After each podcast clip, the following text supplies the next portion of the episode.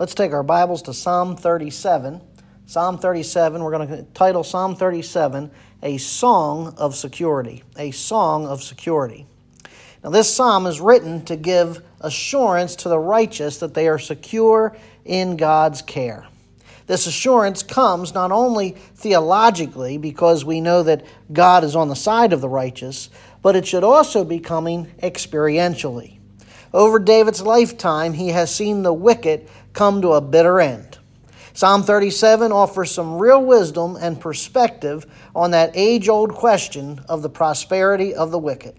Lord, why does the wicked seem to prosper?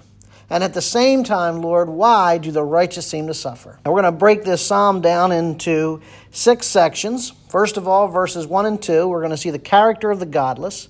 Verses 3 to 8, the confidence of the godly. Verses 9 to 15, the lot of the godless verses 16 to 34, the lot of the godly. Then we'll see the judgment of the godless, verses 35 to 37. And finally, in verses 38 to 40, the justice of the godly. So let's go back to the beginning of this psalm at verses 1 and 2 and see the character of the godless. Do not fret because of evildoers. Be not envious towards wrongdoers, for they will wither quickly like the grass and fade like the green herb. The psalmist begins with the consolation do not fret because of evildoers. The verb fret is a very strong term that means to literally burn with anger. Don't burn with anger over evildoers. And the anger that is warned against comes from envying the workers of iniquity. Don't, don't envy their apparent success in this world. You know, whatever power that evildoers or the godless have now is going to be gone in a moment.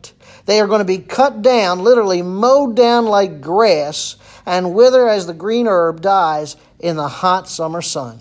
Verse 3 to 8 Trust in the Lord and do good. Dwell in the land and cultivate faithfulness. Delight yourself in the Lord, and he'll give you the desires of your heart. Commit your ways to the Lord. Trust also in him, and he will do it. He will bring forth your righteousness as the light, and your judgment as the noonday. Rest in the Lord and wait patiently for him. Do not fret because of him who prospers in his way, because of the man who carries out wicked schemes. Cease from anger, forsake wrath. Do not fret. It only leads to evil doing. Let's consider the confidence of the godly in verses 3 to 8. You see, rather than you and I worrying about the wicked, we're exhorted to trust in Yahweh and obey him. The word trust there literally means to have security in the Lord. Be secure in the Lord and do good. You know, we're to live according to his promise. We're to be nourished by God's character. We're to feed on his faithfulness. And then he tells us to delight ourselves. The word delight literally means to have mental satisfaction. We're to be mentally satisfied with Yahweh. And as we are satisfied in him, he'll give us the desires of our heart. Now, this doesn't mean our selfish desires will be granted, though God does promise to care for his people. It does mean, though, as we delight in him, in his ways and his will, he's going to transform us, and the desires of our heart will be in conformity to his will. And not only are we to trust in him and delight in him, but we're also to walk in his ways. Commit your way to the Lord. As we walk, we're to trust in him. And if as we do, he will bring it to pass. You see, our job is to surrender to God's will. And as we surrender to God's will, we're going to shine with God's character. And therefore, we can rest in the Lord. That's what we're to be doing. We're simply to trust in Him, we're to delight in Him, we're to walk according to His ways, and then we're to rest in the Lord. You know, it disturbs me because I find less and less Christians doing any of these things, but particularly this one, resting in the Lord. The word rest means be silent and wait. In other words, Christians, sit down and shut your mouth. Our attitude needs to be one of patience before God. We don't need to fret what's going to happen, what are we going to do, what about this, what about that. No. Fretting only causes harm. It only harbors anger and only causes us to end up rebelling against God. If we're going to be godly, then we need to rest in God, we need to walk according to his ways, We need to delight in Him. We need to trust in Him. Notice verses 9 to 15 the lot of the godless. This is why we don't want to be like the godless, because notice, evildoers will be cut off. But those who wait for the Lord, that's those who are resting in the Lord, they'll inherit the land. Yet a little while, and the wicked man will be no more. And you will look carefully for his place, and he will not be there. The humble will inherit the land. He'll delight themselves in abundant prosperity. The wicked plots against the righteous and gnashes at him with his teeth. The Lord laughs at him, for he sees his day coming. The wicked have drawn the sword and bent their bow to cast down the afflicted and the needy, to slay those who are upright in their conduct. Their sword will enter their own heart, and their bows will be broken. Again, here's why we need to be resting in the Lord. Here's why we need to be walking according to his ways. Here's why we need to be delighting in him and trusting in him. Because evildoers are going to be destroyed. If we wait on the Lord, we'll possess the land. Verse 10 expands on the thought that the wicked in his place are going to pass away quickly. Verse 11 repeats the thought again of verse 9 the meek are going to inherit the earth. The righteous are going to have security and wholeness. But again, this doesn't come by taking the land. We inherit the land. We don't take what we think is ours but rather let God give it to us in His time. Remember, He's the author of salvation, He will bring it to pass. The psalmist expands on the theme of the wicked here, uh, going through his schemes and his fate. Look at him. The Lord's laughing at the wicked man because what? Guess what? God knows his day's coming. The gig is up. His days are numbered. He is doomed. And, you know, he can draw the sword, he can bend the bow, and guess what? He's only going to shoot at his own heart the very weapons that they take up to destroy the righteous will be turned against them. Let's not violate God's moral laws so that we don't violate ourselves. Again, we need to rest, we need to wait on God, and let God take care of the wicked. History is littered with this illustration. Verses 16 to 34 brings us to the lot of the godly. Better is the little of the righteous than the abundance of many wicked. For the arms of the wicked will be broken, but the Lord sustains the righteous. The Lord knows the days of the blameless, and their inheritance will be forever. They will not be ashamed in the time of evil, and in the days of famine they will have abundance. The wicked will perish. The enemies of the Lord will be like the glory of the pasture. They vanish like smoke, they vanish away. The wicked borrows and does not pay back, but the righteous is gracious and gives. For the blessed by him will inherit the land, but those cursed by him will be cut off. The steps of a man are established by the Lord, and he delights in his ways.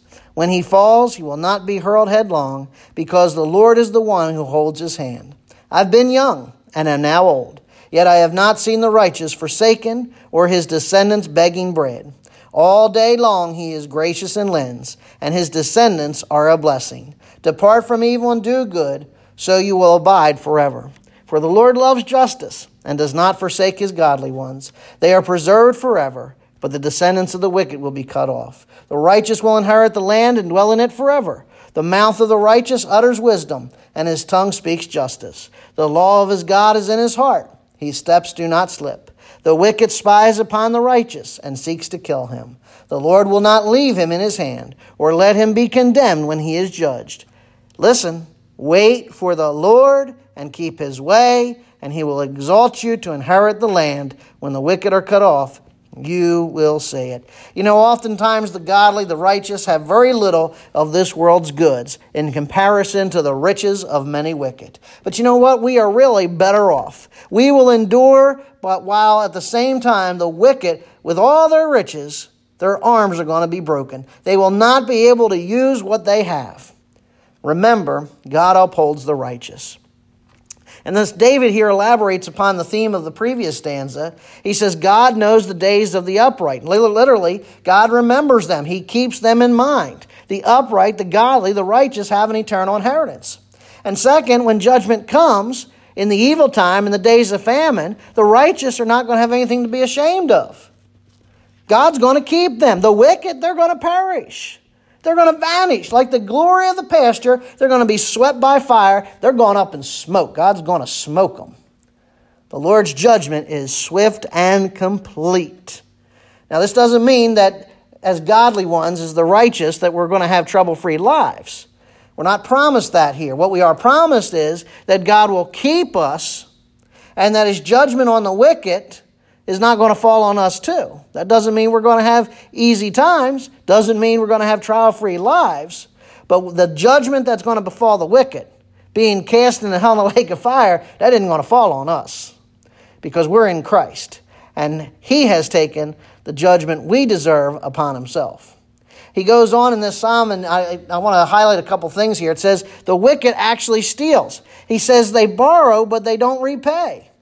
And at the same time, the righteous give out a mercy to those who have not. See, the righteous people are not known for borrowing and not repaying. The righteous people are known for, hey, if I have something to give, let me give it to help somebody else. The steps of a man are established by the Lord. That's right. The righteous man is directed by God. He's confirmed by God. His steps are ordained, ordered by God. And if the righteous happens to fall, and we will, praise God, the situation is not terminal. He shall not utterly be cast down. The Lord will uphold him with his hands. God's not going to leave us when we fall. He's going to pick us up, brush us off, and set us back on the path. David goes on to say, I was once young and now I'm old. In other words, he says, over my entire lifetime, God, I have never seen God forsake the righteous nor my descendants begging bread in poverty. Now, based on those observations, he says, Depart from evil and do good. Why? Because the Lord loves justice. You see, to do good is to act justly. To do good is to live according to God's will. Are you living according to God's will? I don't know God's will. Well, open the Bible. The Bible's filled from cover to cover with what God's will is. God's not willing any spirits, but all should come to repentance. There, where, there's where you need to begin. Have you repented? That first step in doing God's will. Why should we live moral lives? Why should we live good lives, ethical lives? Because we will inherit eternal life. That's one. Two, because God loves justice. Three, his saints want to please him. Four, God's power and presence are with us every day of our lives. Wait on the Lord, he says. Again, wait on the Lord. Wait for God to act. That you sit down before God in silent expectancy. You simply obey God's will. You keep His way, and He'll exalt you. Okay? He'll take care of the wicked. He'll bring everything where it needs to be. You don't need to be scheming. You don't need to be fretting. You don't need to be coming up with your methods and how you're going to work this situation, that situation. Wait on God. Verse 35 to 37. Look at the judgment of the godless. I've seen a wicked, violent man spreading himself like a luxuriant tree in its native soil. Then he passed away. Lo, he was no more. I sought for him, he could not be found. Mark the blameless man, behold the upright, for the man of peace will have prosperity. The psalmist's assurance here is that the final judgment is going to come based on the present experience of seeing the rich and powerful fade away. Listen, they, for all the money they've got, not a one of them has escaped death. They've all died just like the rest of us. And guess what?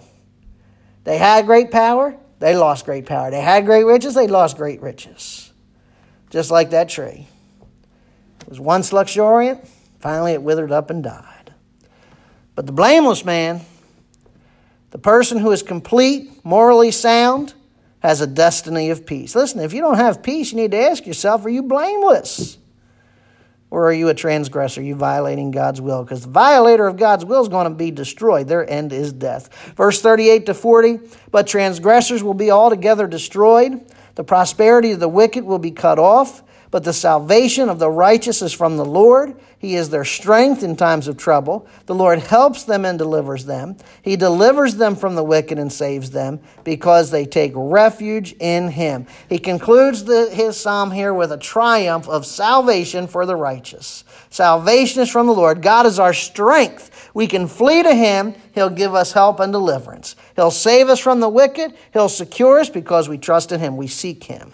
And so Psalm 37 ends sounding forth the good news of salvation. You know, throughout this psalm, only two categories of people are seen the righteous and the unrighteous, the godly and the godless, the regenerate and the unregenerate. And while the wicked may prosper for a moment due to unjust gain, know this, believer, their judgment is certain and final. It is the righteous who are held, who are kept, who are saved by Yahweh.